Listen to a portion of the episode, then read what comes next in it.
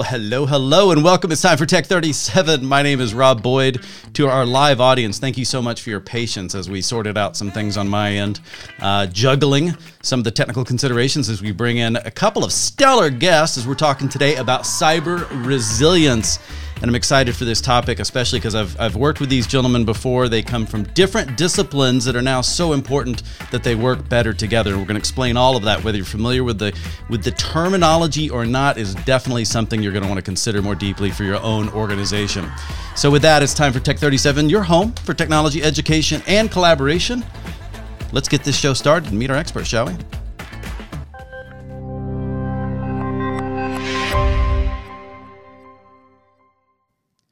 Welcome to the big cyber resilience show, the extravaganza, gentlemen. So glad to have you with me. Had a little bit of trouble getting you into the system. We're going to figure those things out, but we're here now. It looks like, at least I've got what appears to be two human bodies with deep knowledge from our conversations previously.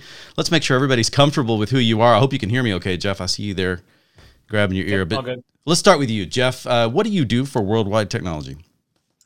So currently I'm the Director of Cybersecurity Engineering Strategy as well.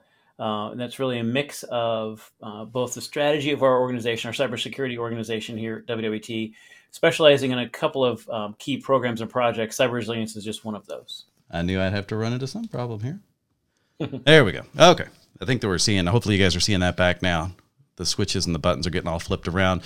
But maybe there's a lesson for our particular topic today. We'll talk maybe later. But Scott, what do you do something different than what Jeff does? Why might we have you on a show with Jeff today?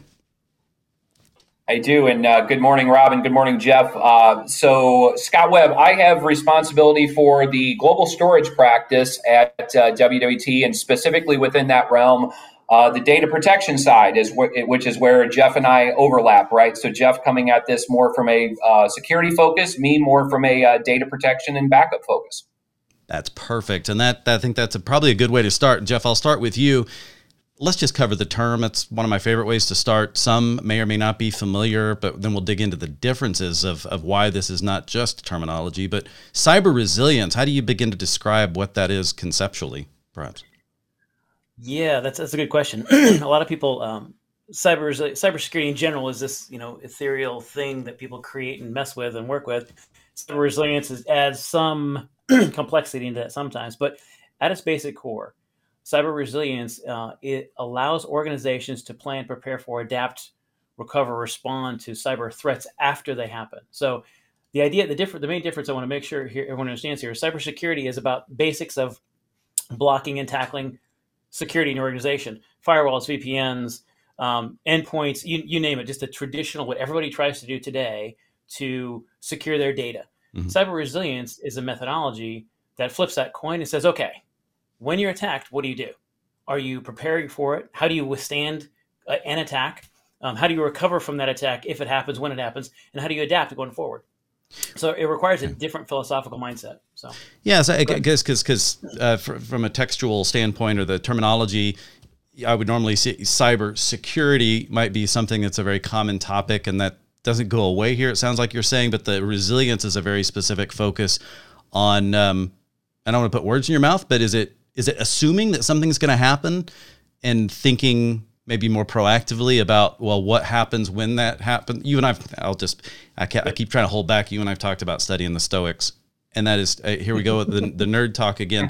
For anyone that's not, forgive us, but although it's interesting, but I believe that's kind of the same thing that those philosophers were arguing for, which is life's crazy. It's not considered a negative thing to think in advance about what could happen so that you can choose your response more dynamically. Is that kind of where this is positioned? Absolutely. Maybe we can do a future podcast on Stoics and cybersecurity. It'll be huge. But I think for all two of us. I think you're right. There's so many organizations who are struggling. When you hear ransomware attacks, everybody gets up in arms. Oh my gosh, what do I do? How do I make sure? And the immediate gut response is, and I've been a CISO for quite some time, so my peers, CISO peers, the gut response is, oh my gosh, I have to go buy some product. I have to go change this. I have to go kick off this project or program. I have to go do this to protect myself. But the problem is the approach is still a very defensive. It's how can I keep the bad guys out versus flipping out and saying, hey, guess what? I can have everything perfect. And we've all heard this quote.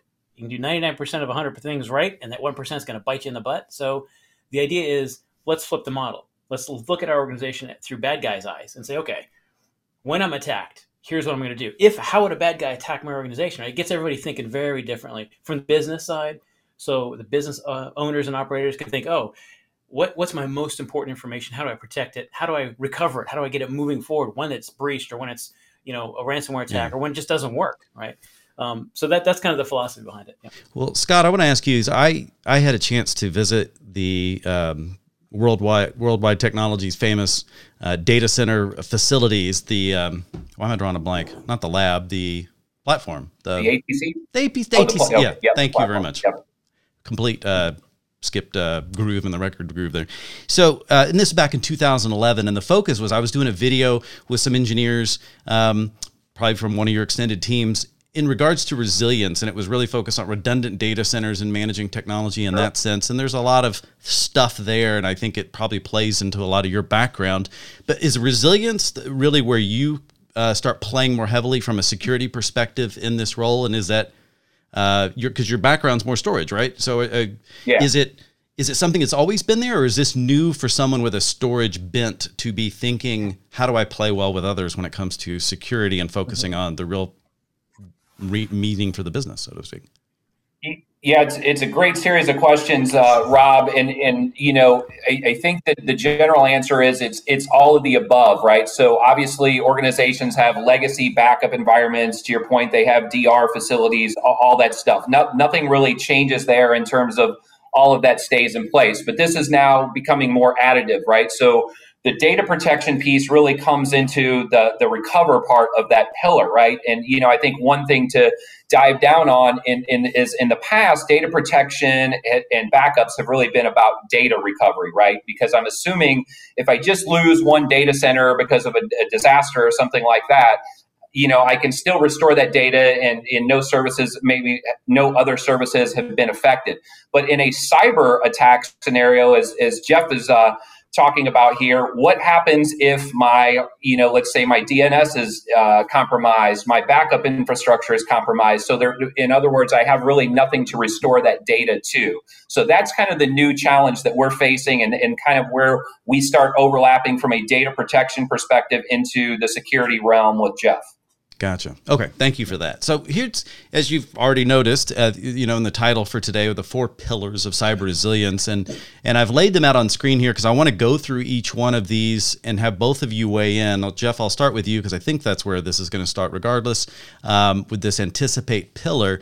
But one of the things I really want to make sure we get out of this is I feel like conceptually this is not difficult to understand, right? You know, everything that both of you have said makes complete sense. It's nothing new. Our customers have been down this road in many ways before, but I know that you guys have been working on this for quite a while with a lot of different customers. And so what I'm really hoping, knowing that we won't accomplish it in the purest sense, but is to be able to give a feel for not just what this stuff is, but what have you guys learned about how to begin? And I think it starts with these four pillars, but how do you begin making it a reality in an operation, you know, which has all the messy stuff that every operation does, you know, which is it's already doing business. It's already got equipment and gear and investments and at high expectations and things. So I'm going to, let's see if this thing will work. I'm going to go over here. Let's start with the anticipate pillar, but Jeff, you mind starting us? And we can jump around between pillars as necessary, but I'm going to see if my little graphic tricks here work to keep us organized. Sure.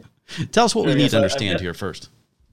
Yep. So, as you mentioned, I've done cybersecurity for many years, and cyber resilience in particular for just about 11 now, implementing different projects and programs under these four pillar concept. And I think that, you know, the anticipate piece is one of the most foundational ones that companies can start with. You've got to understand where your vulnerabilities are. You've got to understand where your threats are coming from. You've got to look at yourself again, like I said earlier, from how a bad guy looks at the organization. And then the challenge with that is not just how you look at yourself, but then from a cyber guy's perspective, cyber resilience impacts business, IT, and cyber. So it's not just cyber alone. So from this anticipate pillar, you've got to look at the business and what the business considers most important. How is that what is most important there? How is that secured? Why would a bad guy go after it?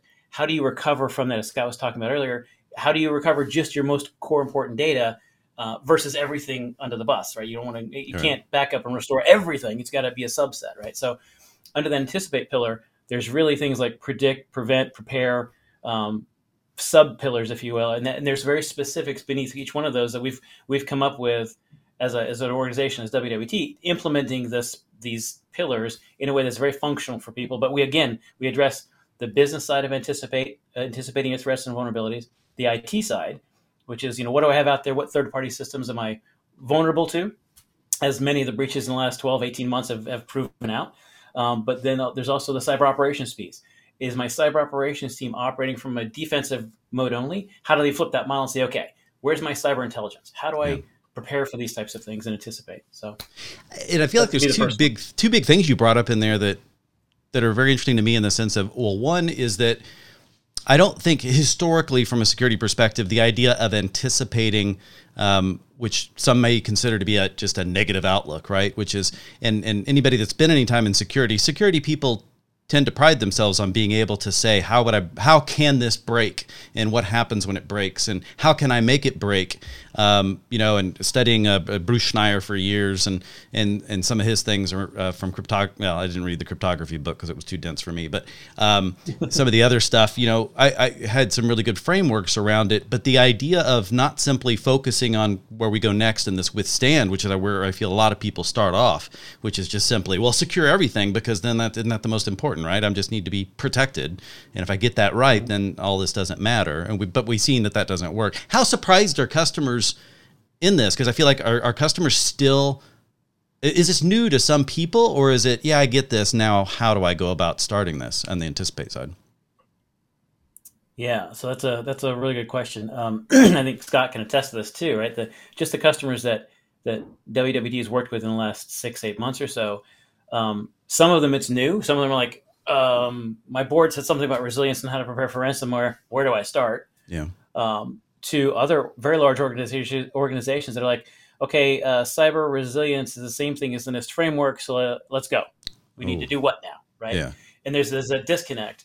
But there's, it's interesting. There's always been a mix. There's never been one leading the other in customers I work with over the years. But when it comes to things like withstand, as you mentioned, right, it's, I'll just shut off that system and reboot my other system, or I'll just, I'll apply my firewall protection rules to that problem and it'll go away. And the bad guys today are so much more just whack-a-mole. Capable. Yeah. All right. Exactly. Right? Yeah. That'll. And some organizations have, what we commonly call M&M security, hard, crunchy outside. I hadn't heard that. And very soft and gooey in the middle. Yeah. Right? So that's a lot of organizations. I'm getting hungry. And that's the. Yeah, I know that's the gooey part of our jobs, right? Is Scott's team comes in and says, "Okay, priority one is recover. How do we recover when we're breached?" And then from that, customer's like, "Oh, wait a second, how do I get ready for one? How do I adapt and adopt going forward? And then how do I manage through this when it happens?" So what I like about this, and Scott, this seems to play into your area, but I feel like the top security practitioners recently or over the years have preached, if they didn't always accomplish, this idea of saying, hey, don't forget, we need to understand what are our most important assets, what's the bare minimum our organization could run on, and how quickly, what would be the gap in time, what does it cost when those things happen. Those have crept heavily into the security side, and I love the fact that this really kind of forces it into the conversation maybe more directly than it has in the past. Is that a helpful thing, Scott? And is there anything else we need to understand from your perspective on this anticipate pillar? Yeah, I think that's exactly right, Rob. And I think Jeff nailed it, right?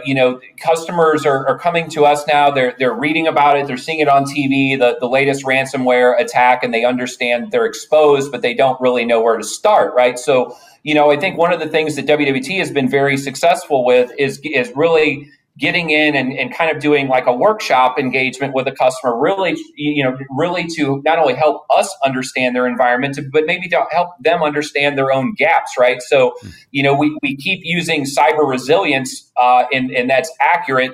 But what we're finding is a lot of times when we engage with customers, they really don't have a good handle on their backup environments. Meaning, if we would ask the question, what is the success rate of, when you do a nightly backup? And they're going to, first thing they're going to say is 100%, right? But when we start peeling back that onion, you know, we a lot of times identify some very critical applications or dependencies that aren't even being backed up, right? So cyber resilience is an awesome program, but if we're missing the basic blocking and tackling, we're going to have a big problem when a cyber event happens and we don't even have a good, clean backup to restore from, right? So it's almost going back to basics. And, you know, to your earlier point, Rob, yes, they have backups and they've been doing this since the beginning of time. But is somebody really making sure that, you know, the backups are done great? Has anybody tested to see if we can restore from them, right? So that there's, you know, there's just a series of, you know, I wouldn't say simple, but it's a process flow to follow to make sure in the event of something like this happens that we have a clear path to keeping the business up and running, right? Yeah. It's always that question of, I'm not saying it is going to happen. I'm just saying, could it happen? And if it could, you know, and because I probably shouldn't say this, but I was embarrassed. I was, we have every now and then you have a power outage at the house here, and I have UPS backups and such like this. And I didn't realize, but my Drobo didn't come back online. And I have a Drobo that I use, a network attached Drobo for Time Machine backups for my various Macs here, separate from Synology, which I use for archive. Well, I paid attention because I'm working with the archive stuff more often back and forth on the Synology, but I didn't realize that the Drobo didn't come back up. And then by the time I was looking, and I didn't need it, thankfully, but I was checking my Time Machine backups, and I'm like, oh, it's been failing, but I didn't know it for 4 days since that last power outage. And you know, nothing happened, but it just reminded me in a small way of the simple things that can fall through the cracks if you don't have a process in place. So I'm not a good example of how to do it right. I'm more of a before example for you guys on this. But I think that raises a good point, though, too, right? The idea of being resilient, many companies are familiar with when it comes to tornadoes and hurricanes and fires and floods, right? There's policies, insurance policies that say, you know, you're insured against X, Y, and Z, and the company's responsible then to come back and say, how am I making sure my business can come back up and running from a physical sense, right? From the physical building and et cetera, et cetera. When it comes to cybersecurity, people aren't thinking about, at the end of the day, it's about making your business resilient, capable, flexible, elastic, so you can still deliver your services or security if you're the government or whatever, and doing so in a way that you can minimize and reduce the risk and attack surfaces that you've got. And I think many people, again, it's a mental shift of, it's not the NIST framework, it's not traditional cybersecurity, it's something a lot different and a lot more impactful. So. Yeah, and I like that because you're still applying the NIST framework in a lot of ways, but it's incomplete in terms of this being a complete framework for again, what I like here is that you're focused on saying, how do we keep the business operational, minimize downtime and things that can hurt, you know, which is the stuff we're all there to do from the get-go anyways, just for whatever reason. Maybe we get in our silos and we forget as we become territorial experts in our given fields. You've already hit on a lot of this, but Jeff, withstand, is this where a lot of people traditionally have started? It feels like this was always the starting point for a lot of security, which is, well, here's a list of things I need to stop. Yeah. After it happens, right? Again, it's, oh my gosh, how'd that happen? I don't know. Because security's always been reactive by nature. Yeah. And cyber resilience is again, flipping that. It's being proactive. So, I mean, honestly, as I said earlier, withstand is really about continuing essential mission business functions, right? So what are those, initial business critical functions that have to be kept up and running despite an attack, right? So it's a different perspective. It forces, in the withstand pillar, it forces organizations to say, if I'm the CIO, what core technologies do I need to make sure up and running for the business? Right. And the business has to answer that question. What do I need to run the company? Is it the monthly financials, or is it my customer database so my customers can talk to me all the time, right? So now, those are hard decisions to make. But at the end of the day, those decisions have to be clear. It can be like, doing this in phases. There was one organization we were just talking to recently about cyber resilience, and we talked to them about what they needed to be backed up and restored, and they said everything. And this is not a small company. All right. It's a big company, right? They said everything. And the team kind of chuckled and said, okay, we understand, but it can't be everything because that's just incredibly, difficult and complex. It's not disaster recovery, which a lot of people think it is, right? But it's a whole functional mindset. And again, like as Scott mentioned earlier, it is very much the educate and learn phase of implementing cyber resilience that people are just having to get their heads around. So it's a different approach. Yeah, I was reading some stuff you guys shared with me, and before I'm jumping back to the withstand for just one more moment, but these idea of COAs or course of actions is not something I was necessarily familiar with, and it sounds like something maybe prescriptive that you guys work with customers on. Can you explain what that is? Sure. So I'll take a quick stab at that, Scott, and then. Oh yeah, I'm sorry. Yeah. I was directing that your direction, Jeff, but I guess, Scott, I'm not going to ignore you because you're coming up and recover for big time here. So. Sure. Courses of action are just evolved many, actually a long time ago, show my age, decades ago, regarding more of an application from the military. What's your course of action? A COA on the battlefield. I used to think SOP, right? Standard operating procedure, but yeah.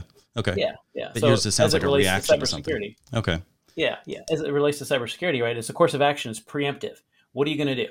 How's this going to work? What's your course of action when this system gets shut down and your customers cannot access the database? What happens when finance gets shut down? So what's your course of action? And this partly plays into having an incident response plan within the cybersecurity element of your organization, but there's very much a business and IT structure that has to play into what course of action that an organization has to take when they get attacked.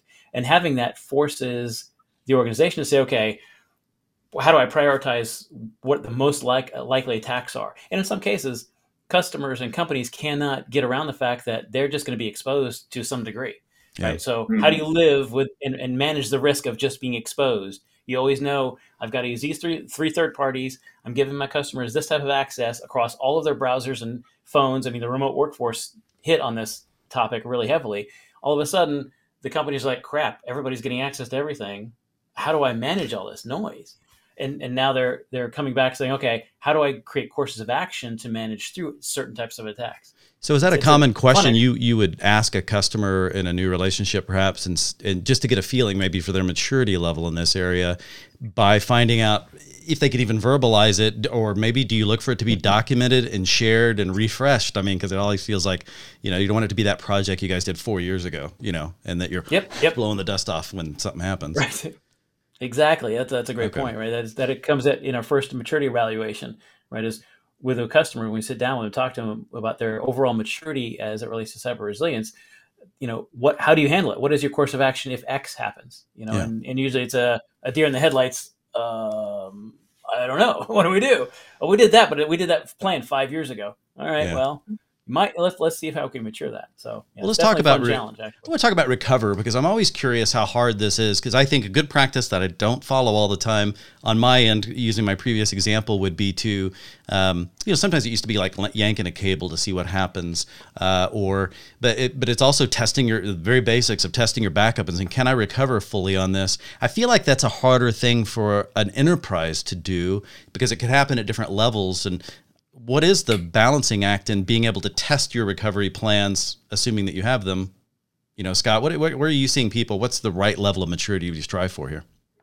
Yeah, it's always cost versus complexity, right? And I think, kind of adding to what Jeff said, we spend a lot of time in this education session just really walking customers through that methodology, right? If I could go back to critical applications for a second, as Jeff pointed out, when you ask a customer that question the first time, the answer is, well, my whole organization is critical. I need everything back. And again, so now that your cost has just went through the roof, we know that's not attainable. We throw a price tag out there, and then they come back and go, oh, maybe I only need 20% of that, right? But it's, then it's like, okay, let's just say that 20% is 20 applications. Do you understand the dependencies of those applications? Let's take a database, for instance. Maybe a database, that one application may have hundreds of dependencies, hundreds of sub-applications or websites hitting it, right? So it's really helping them understand that balance, right there. And then I think, Jeff and I talk about this a lot, right? But from a recovery standpoint, as we've said in the past, customers have disaster recovery, run books and playbooks for a regional disaster. This is something entirely different that no one has planned for before. And a lot of times we only may get one shot at restoring it. So what does that mean from a backup perspective? It means not only do I need to know my backups are working and they're being successful, but can I guarantee they're immutable? Can I guarantee they're clean? Can I guarantee they won't be deleted in the event of a cyber attack? And the other big thing is when it is time to do that at restore in a traditional, disaster recovery environment, it is restore that data and get it back up and running as soon as possible. In a cyber attack scenario, I need Jeff and the security team's sign off that, hey, we're good. The threat has been neutralized. We know this backup is clean. It's okay to restore this environment, right? That's very different. That's a very planned one-time shot versus, hey, a user randomly deleted a directory of files and I just need to get that, restored as soon as possible. So going back to the question of, what is the right level of backup and education to that customer? It truly depends on what they're deeming to be, critical, what their RPO, RTO is, and just making sure they understand that this is beyond just data recovery at this point. This is now a security event. It most likely involves the entire organization, and there needs to be a plan around it.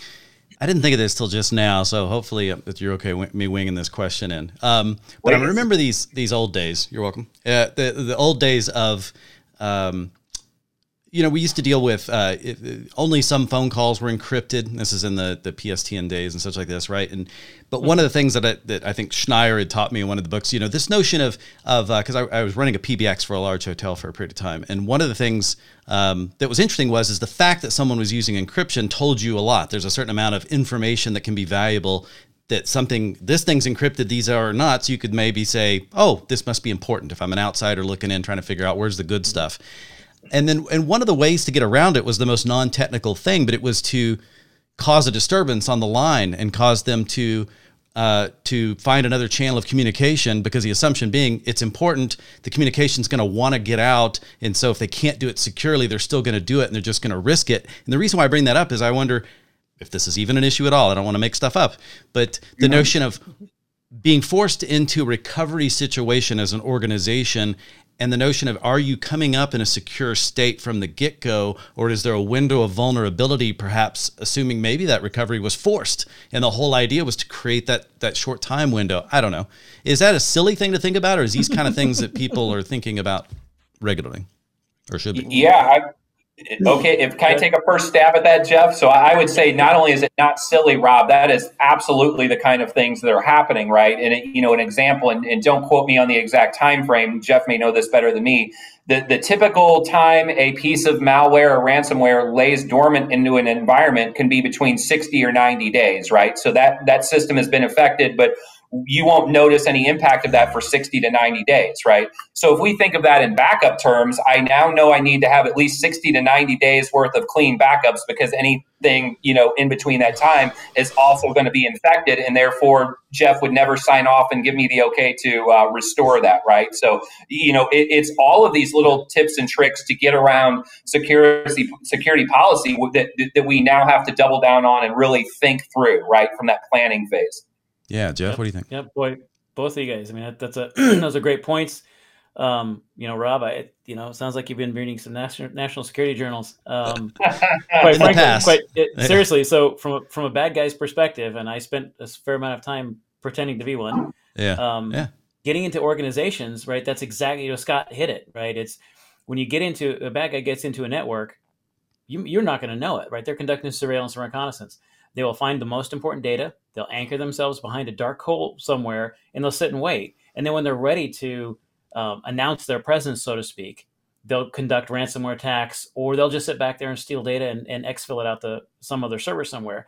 So when companies want to even go through a traditional, cyber resilience program plan, that is always one of the questions. Under your recover, how do you know what you're recovering is clean?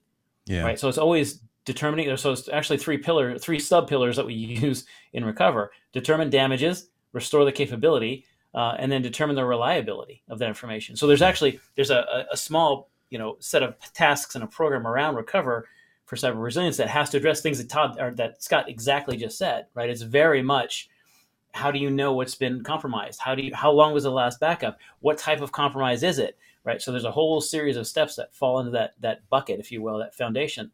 But you're right. I mean, as I said earlier, these attacks are getting much more complicated now. They're much more targeted in the sense that they're not website defacements as they used to be, 25 years ago. The good old days. Yeah. These are, the simple days, right? Yeah. Now it's getting in there and looking for certain people's information or certain company information, or using your company to leverage and hop to another organization, right? Yeah. And conduct cyber intelligence. I mean, it's definitely it's not, you know, voodoo. It's not end of the world scenario, but the data that people have access to is becoming prolific. Well, it's a market. There's money behind doing bad stuff, unfortunately, and it's never going to go away. Security is a gift that keeps on giving. I've used that quote for a long time, but because it's constantly changing and morphing and the strategies, and that's part of what makes it entertaining. But ideally, we want to make sure that nothing is death for a given business. Because you want to be able to take punches, I think, is what resilience feels like to me. Is it, you know, can you take punches and keep standing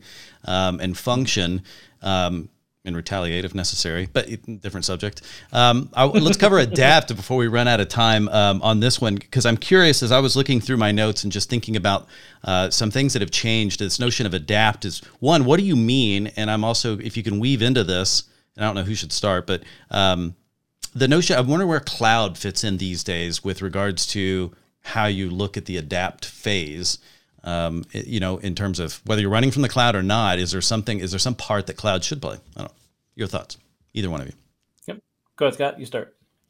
Yeah, I'll take an initial stab at it for sure. So, cloud is a part of basically every organization at this point, whether they have production applications running in the cloud, or maybe the cloud is just a backup target for their data protection strategy, right? So it is, when we get engaged with a full cyber resilience program, and even the backup and recovery part of that, cloud is a consideration in all of those. And as I think what you're alluding to, Rob, is what layer of complexity does introducing cloud into this whole thing do, right? Because it's one thing to protect on-prem, but now I have an environment that I am in charge of securing and backing up that I really don't have control over. I have control over what they let me have, but yeah, it is a part of our workshopping. It's part of education, and it's definitely a part of the plan. To what level, it really just depends on what, how many or what type of critical applications does said customer have running, what's the cloud, and those kind of considerations.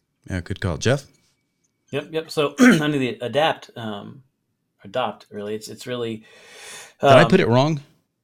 No, it is adapt. Right. Okay. Just making sure. I'm like, because I've done that before. All right. No, right. You're right. So a lot of organizations, right, it when you get to that phase, there's a bit of a cycle that happens, because when you start looking at over, how you want to adapt your organization, you have to look back at anticipate and withstand and then recover and say, okay, what do I change after the fact, right? Yeah. So when you look at this from like a cyber attack lifecycle, the withstand and recover pieces are actually within the cyber attack lifecycle. Anticipate and adapt are pre and post an attack. So if you look at this adapt from a post breach issue, really that you have to look at things like transforming your business processes. Is that necessary? Transforming IT processes and technology. Is that necessary? And then cyber operations. How does cyber operations operate efficiently and effectively? And what needs to be re-architected? And re-architected not only from a technical perspective, but from a business perspective. I've been in many projects like this where the customer comes back and says, wow, I did not know all of the things I know now about how I need to retransform my business or re-architect some of my business functions so that reduces risk, reduces IT costs, by the way, and then also makes my organization a bit tighter and more secure. So it's very much a customer technology, non-technology centric, I should say, business conversation. But then on the flip side, as Scott points out, there's definitely, cloud plays into this. I mean, cloud is just your stuff on somebody else's computer at the end of the day. So that's not very secure from a cyber guy's perspective, no matter what you do. But there is a necessary view that you've got to look at all the components within your technology and how to figure out how to adapt and adjust after an attack. One thing I always think about with cloud is I always worry about, you mentioned complexity, increasing layers of complexity, but also increasing feels like layers of complacency that we've seen over time, where there's an assumption that that's being handled or something else, but it feels like it just increases the complexity, the need to test the various failure scenarios that are most likely to happen. In fact, let's get into this as we end this up. I want to make sure we've had a chance. You guys have kind of said this throughout, but tell me a little bit about the services that you guys offer to help kind of demystify this topic, make it more digestible for a customer who's like, this is a lot to take on. We've got stuff in motion already that we need to not, we can't throw it out. We need to leverage it I assume you've worked in those situations before. Can you talk a little bit about what kind of stuff WWT is offering in this area? Sure. Scott, why don't you start with the recovery workshops? Yeah, absolutely. So as we talked about earlier, Rob, you know, the customers to us right now are coming in really because they're hearing it about it in the news and the media. It's like, okay, I need to be cyber resilient. A lot of times they don't even know what that means, but it's really about unpacking and kind of understanding, you know, where are they at now in terms of their ability to protect their data and their environment, and where are they trying to get to, but not only where are they trying to get to, what are the drivers for them doing that? Is this a board level directive? Do they have some regulatory compliance issues because they're, you know, financial organizations? So it's those kind of considerations, but really I think WWT's key differentiator there is really just the framework, walking them through that process and taking, as Jeff will get into, cyber resilience programs are very, very complicated, and they're, you know, very intensive in terms of consulting and stuff like that, which is great. A lot of times the customer is just saying, hey, you know, my boss called me and he said, you know, he saw the Colonial Pipeline hack on the news and he says we need a cyber vault. So can I buy one of those from you? And, you know, that I'm checking the box and I'm calling it a day, right? That answers a part of the problem, but as Jeff will attest to, that's a very small component of being cyber resilient or cyber secure. Yeah. So it's a good start, yeah. But let's not fool ourselves into thinking maybe that it's comprehensive. Yeah. Jeff, go ahead. Yeah. I think that's a good point. I think, you know, I'm thinking through some of the clients that we're working with now, and Scott's right? We definitely started from the perspective that there was a set of recovery motivations to make that happen. But in the last couple of months, I don't want to confuse you. But sure. Go ahead, keep going. In the last couple of months, what we've really seen as a driver is, okay, I don't understand what resilience is. How do I start? Where do I start? So what we've done is we actually organized our pillars pretty prescriptively and organized a set of really not very complex, not very, you know, not deep and costing a lot of money, but really done well in a bite-sized chunks. So an organization can say, where do I start? Here's what I have. And we're able to do a quick assessment and say, okay, you need this, but not this, and you need this, but not that. And we've developed a fast way, an efficient way to bring customers up the maturity curve, if you will, from what they have to even getting better. So. Yeah. Well, perfect. Well, I that's the thing I love about you guys the most is the fact that you bring the wealth and knowledge from multiple customers and industries into the situation, because it's unique. It constantly changes. We're always needing updating, and so I would imagine you guys have built a lot of long-term relationships doing this as well in that process. But Jeff and Scott, I want to thank you so much for joining us. I appreciate you taking your time to share your brilliance. I wanted to encourage you to go look at their webpage, and there's a lot of resources on what they call the platform. This is something at Worldwide Technology I encourage you to sign up for because it enables you to be updated on events like this, as well as a whole lot of other things, whether it's access to labs, wanting to learn more, test drive equipment, gear, ask any question that you may have of the thousands of experts that Worldwide Technology makes available. A lot of this starts, you can connect with them through the page here. So great stuff to take advantage. Don't pass up that opportunity. You should see links below. I'll put one up on the screen as we go out. But thank you for watching Tech 37. My name is Rob Boyd. Appreciate your time. Please enjoy the rest of your day.